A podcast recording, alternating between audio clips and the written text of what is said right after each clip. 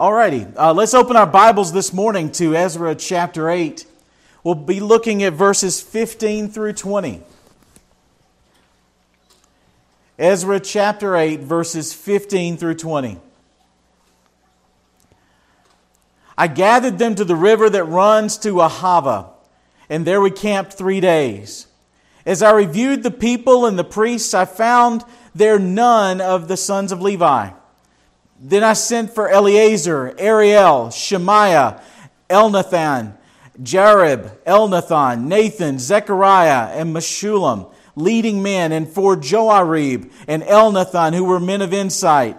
And I sent them to Iddo, the leading man at the place Casiphia, telling them what to say uh, to Iddo and his brothers and the temple servants at the place Casiphia, namely to send us ministers for the house of our God.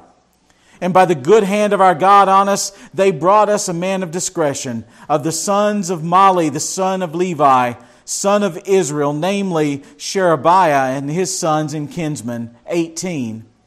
And Hashabiah, and with him Jeshaiah of the sons of Merari, and his kinsmen and their sons, 20. Besides 220 of the temple servants, whom David and his officials had set apart to attend the Levites.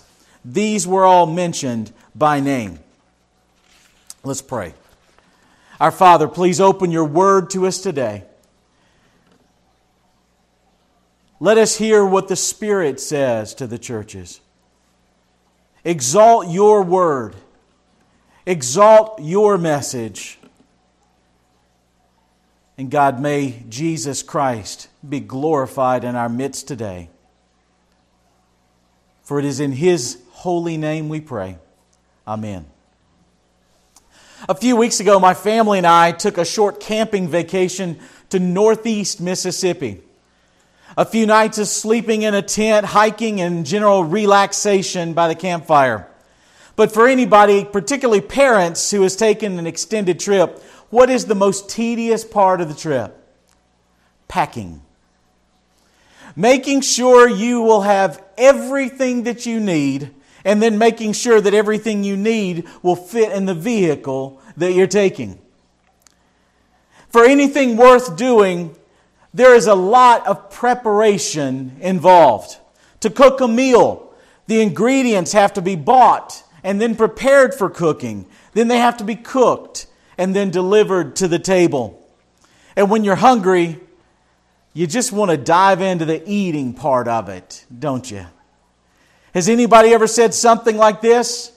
I don't feel like preparing a meal tonight. I don't feel like cooking tonight. Can we just order takeout?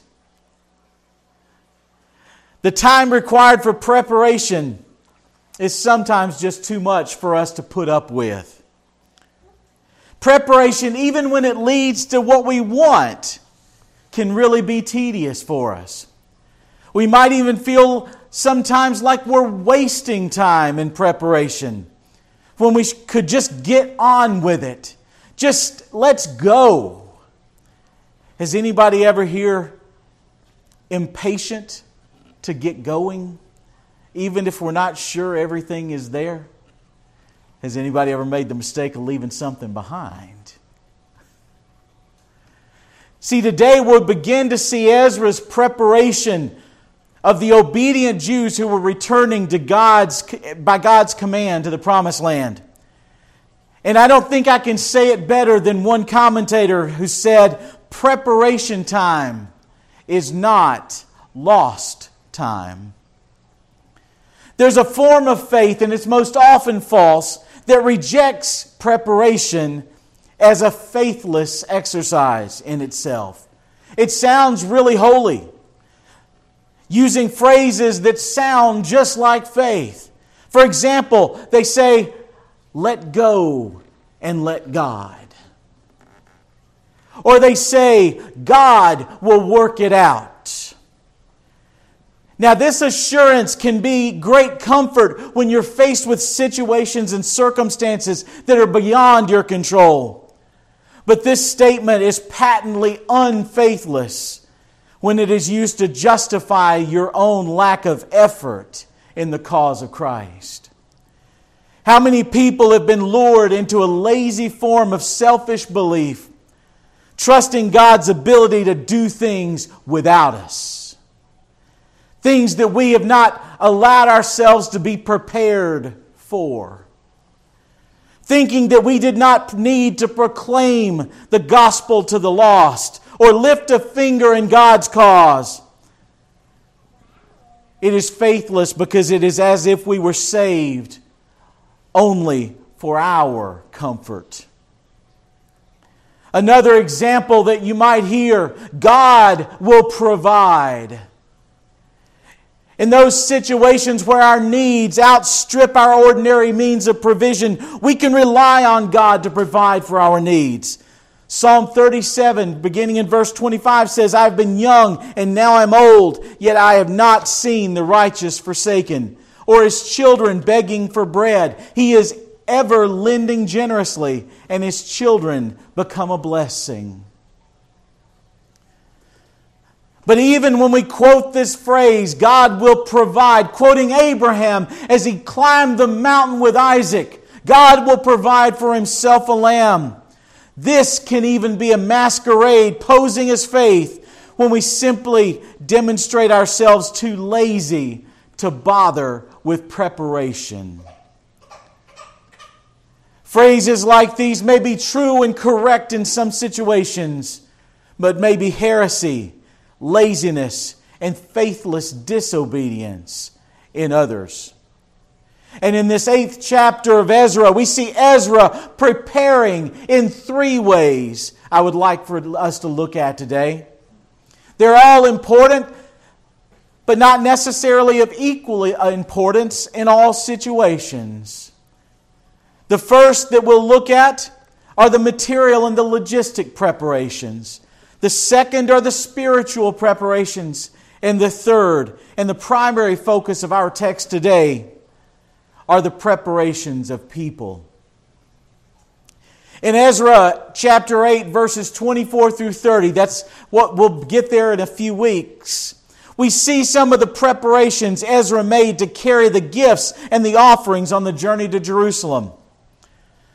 These certainly were not the only logistical considerations made. They had probably four to 5,000 people to provide for along the way to Jerusalem. A journey of four months, each with belongings and children and other items of value to them. And one of the primary reasons to gather at the Ahava Canal would be to allow these people to gather provisions for that four and a half month journey to prepare themselves for the journey that was ahead of them. The accounting Ezra gives us in verses 24 to 30 are for the items that have been entrusted into his care to be delivered to the temple at Jerusalem. We likewise are responsible for the financial and material preparations to be obedient to God. We see in Ephesians chapter 4 verse 28 the command, let the thief no longer steal but rather let him labor, doing honest work with his own hands, so that he may have something to share with anyone in need. I think that is a beautiful verse. He could have very easily said, Let the thief not steal because it's opposed to the law of God. He could have said that, it would have been entirely true. He could have said it violates the eighth commandment that God gave us of the ten do not steal. He could have said that. But instead, rather than simply referencing the law, he calls upon the law of love and he says, so that he may have something to share with anyone in need. And so you ask Paul in this, in this letter to the Ephesians, why don't we steal from others? And his answer is because our lives are about giving to others, not taking away from them. Because at its heart, the love of God has, has been placed inside His people, and it is more concerned about others than about themselves. And that's why we plan with the resources that we have been given. It's why we budget. It's why we live frugally. It explains why we do all these things so that we can meet the needs of others when they arrive. They'll know we are Christians by our love is not just a song we sing. It is a description of the preparation that we make to be loving toward one another. When James was casting about for the most, most faithless act he could think of, he said, Which of you, when a brother shows up hungry and naked, says to him, Go in peace, and then prays for them, Be filled and clothed? He uses that to describe faith without works. He couldn't imagine anybody doing that. Because the body of Christ is preparing to care for those in need. Paul explains this also when he sends a letter and a delegation to the Corinthians urging them to prepare the offering that they had agreed to give on behalf of the believers in Jerusalem that were having difficult times. In 2 Corinthians 9:15, he says, "I thought it necessary to urge the brothers to go on ahead of you and arrange in advance for the gift you have promised, so that it may be ready as a willing gift, not as an exaction." He didn't want to come to him and say, "This is what you promised to do." He came and said, "I'm sending these people ahead of me so that you may be prepared to give cheerfully and generously. And so, the first thing we see in Ezra chapter 8 is a preparation of the material things for the journey. The second area of preparation we see in this chapter is the area of spiritual preparation. We'll have much more to look at when we reach this passage in a couple of weeks. But I felt like it was important to mention it in, in this context this morning. Because in verses 21 through 23, we see Ezra's declaration of fasting and praying in anticipation of the journey to come and the difficulties they might meet on the road.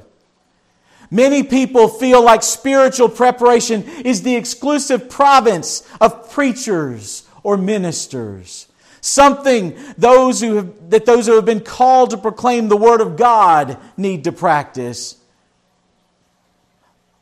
But spiritual preparation is for every single follower of Christ. Every single follower of Christ is living in a spiritual battlefield. Every single follower of Christ is having to fight against the same temptations. I recall the statement by Martin Luther, who said, I have so much to do today that I must spend the first three hours in prayer. How many of us, when, we've had a, when we have a challenging day ahead, would rather shortchange our time in prayer or in God's Word? Maybe not even a challenging day Maybe we just want a bit more sleep or a bit more time for ourselves. I can give you this testimony. I have never heard anyone say they regretted the time they spent in prayer or in the study of God's Word. Never. What kind of daily preparation do you have for facing this world that is hostile to God? How do you prepare to meet the temptations that are inevitably coming your way? What kind of effort are you putting forth to follow Christ and to be more like Him? Philippians 2, verses 12 and following say this Therefore, my beloved, as you have always obeyed, so now, not only as in my present, but much more in my absence, work out your own salvation with fear and trembling. For it is God who works in you, both to will and to work for his good pleasure. Are you devoting yourself to spiritual preparation, knowing that it is God who works in you? Too many people who call themselves Christians feel like they are spiritual enough. That going to church or praying occasionally is all they really need. Too many church members are afraid of becoming Jesus freaks. But the real problem of the church is there aren't enough Jesus freaks in them. There aren't enough people who are willing to spend the time and the effort to prepare themselves spiritually.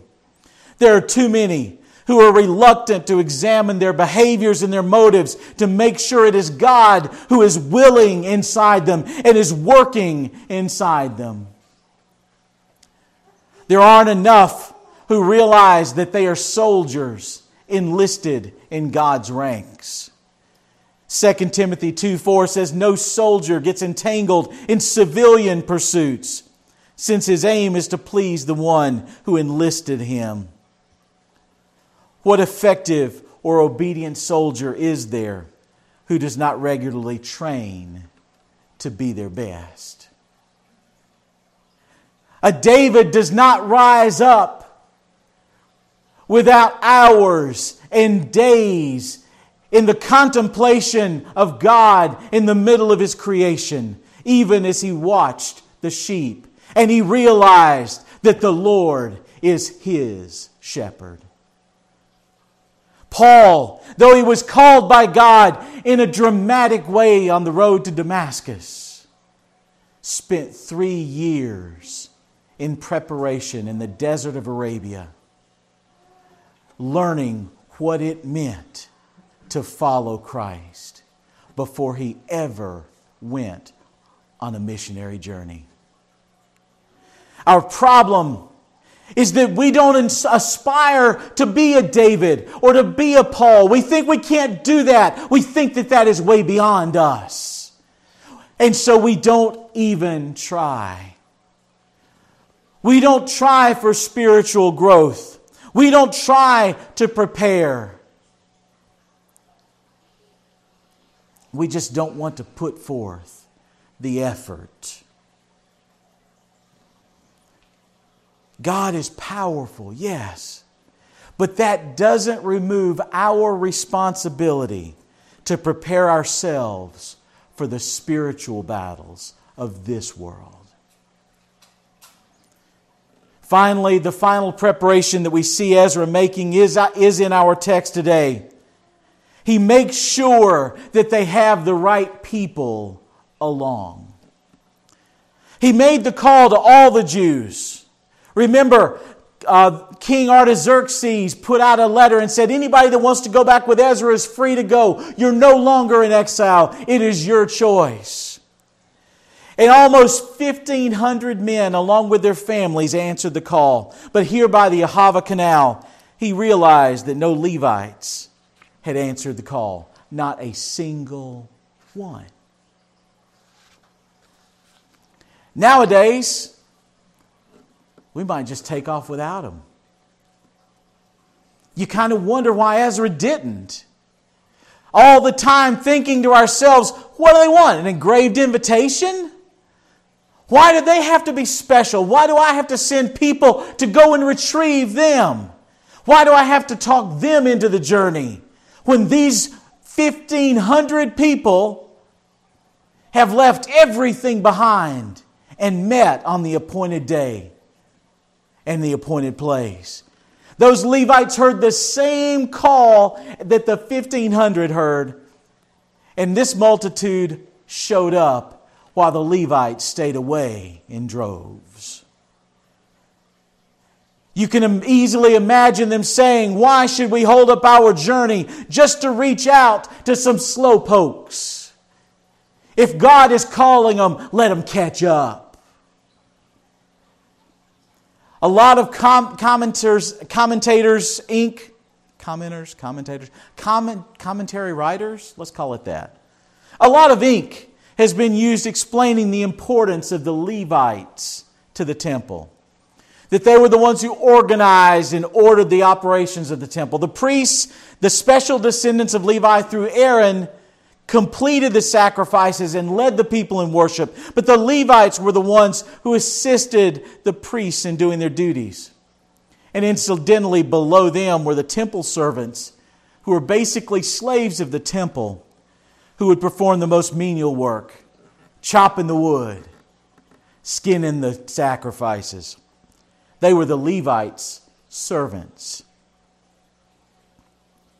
But I'm not sure that that matters. I'm not sure, based on this passage, that the importance of the Levites to temple worship was the reason Ezra sent this impressive delegation to bring them. It just seems too utilitarian. It seems too much like Ezra just wants what he can get out of them. And I don't think that's Ezra's point at all. If that was what he wanted, he could have sent a letter.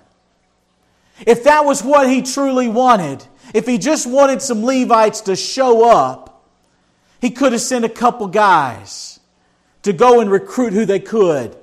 God's hand would still have been on them. But instead, he sent a delegation to what is called the place at Casiphia. It was probably, it possibly could have been the first synagogue. It certainly was an area where the Levites and their servants had been gathered for quite a while. Nine leaders, two very wise men by Ezra's estimation, were sent to one particular leader in Casiphia, and his name was Iddo. And in the final phrase of today's text, we see that each one of those who came, including the 220 temple servants, were mentioned by name. Ezra knew who he wanted to go. They were requested by name from Iddo. And to be clear, we're not even sure where Casiphia was. We don't know where Ahava was either. It was somewhere in Babylonia, but that's as close as we can get. But here, in Casiphia, the Levites, rather than being servants in the temple, had become the masters over the temple servants who had not been freed by their change of location or the lack of a temple to serve. But if we look at the reason that no Levites showed up for the muster at Ahava, everything here puts the responsibility squarely on one man Iddo himself. The delegation that Ezra sent was not to simply shout out, Y'all come. The delegation that was sent was meant to overcome the objections of the leader of Casiphia, and that is Iddo himself. The message that Ezra personally crafted for Iddo was for him. And it says they proclaimed it to him in front of everybody. And 41 Levites and 220 temple servants answered the call. There is one last thing to look at here, though. These 261 men and their families were so ready to go. They had everything ready to begin the journey only seven days later. How many of you even plan a vacation seven days out? We're going on one over Thanksgiving. My wife has been planning it since August. It wasn't a month that they had to prepare, it wasn't even two weeks. Ezra 7 9 tells us that they got to Ahava on the first day of the first month. It says in 815 that they camped for three days before they sent the delegation to Casiphia. And it tells us in 831 that they left on the 12th day of the first month to go to Jerusalem. You do the math those Levites and those temple servants had seven days. And so you may ask, why were they ready to leave so soon? I believe that they were ready before the delegation ever arrived. But they were hindered by something or someone. I think his name was Iddo they were ready to go. So, why go into all that? Why does that matter to us? The problem is we're very quick to write off people when they don't do what we think that they should do when they aren't as quick to respond or as excited about the possibilities, when all the time God may have every intention for you to make the extra effort to bring somebody along. There are too many of us who would have looked and said, Well, if, if Iddo wants to rob them of this blessing, there's nothing we can do about it. Ezra said, I'm going to use every bit of influence. I'm going to use every bit of persuasion I can to convince Iddo to let these people go.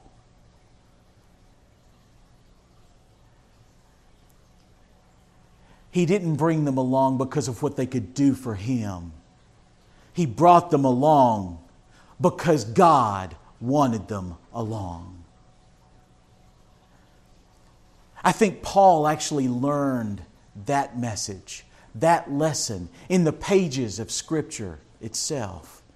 We see in Acts chapter 15, verses 36 through 39. One of the, it's one of the passages that really makes us nervous when we read it. It says, After some days, Paul said to Barnabas, Let's return and visit the brothers in every city where we proclaim the word of the Lord and see how they are. Now, Barnabas wanted to take uh, with them John called Mark. But Paul thought best not to take with them one who had withdrawn from them in Pamphylia and had not gone with them to the work. And there arose a sharp disagreement so that they separated from each other. Just kind of makes your blood run cold, doesn't it?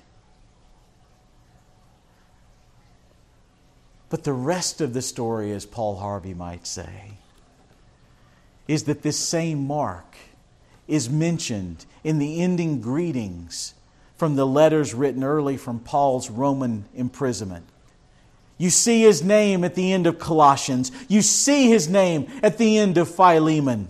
And in his last letter to Timothy in 2 Timothy, chapter 4, verse 11, he makes this request to Timothy Luke alone is with me.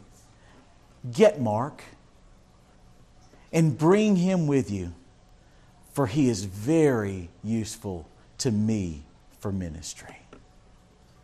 I need the very one I had argued to leave behind.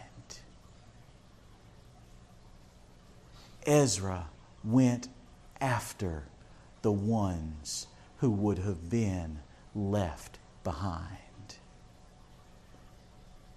Who is God wanting you to bring along with you? Who is He leading you to train as a disciple, as a follower of Jesus Christ? Who is He leading you to encourage in their obedience? The gospel of Jesus Christ is carried person to person as we proclaim the good news and we teach people about following Jesus. Let us pray that God would open our eyes and we would never leave anyone behind. Let's pray. Our Father, give us hearts of compassion. Give us eyes that wisely assess the situation. Ezra knew that there were men and women and children who were ready and willing to go, and yet were prevented. And so he became the one to go and cry out, Let my people go. Father, give us that kind of courage when we are faced with the same situations. Help us to free people from the shackles that may even be of their own making.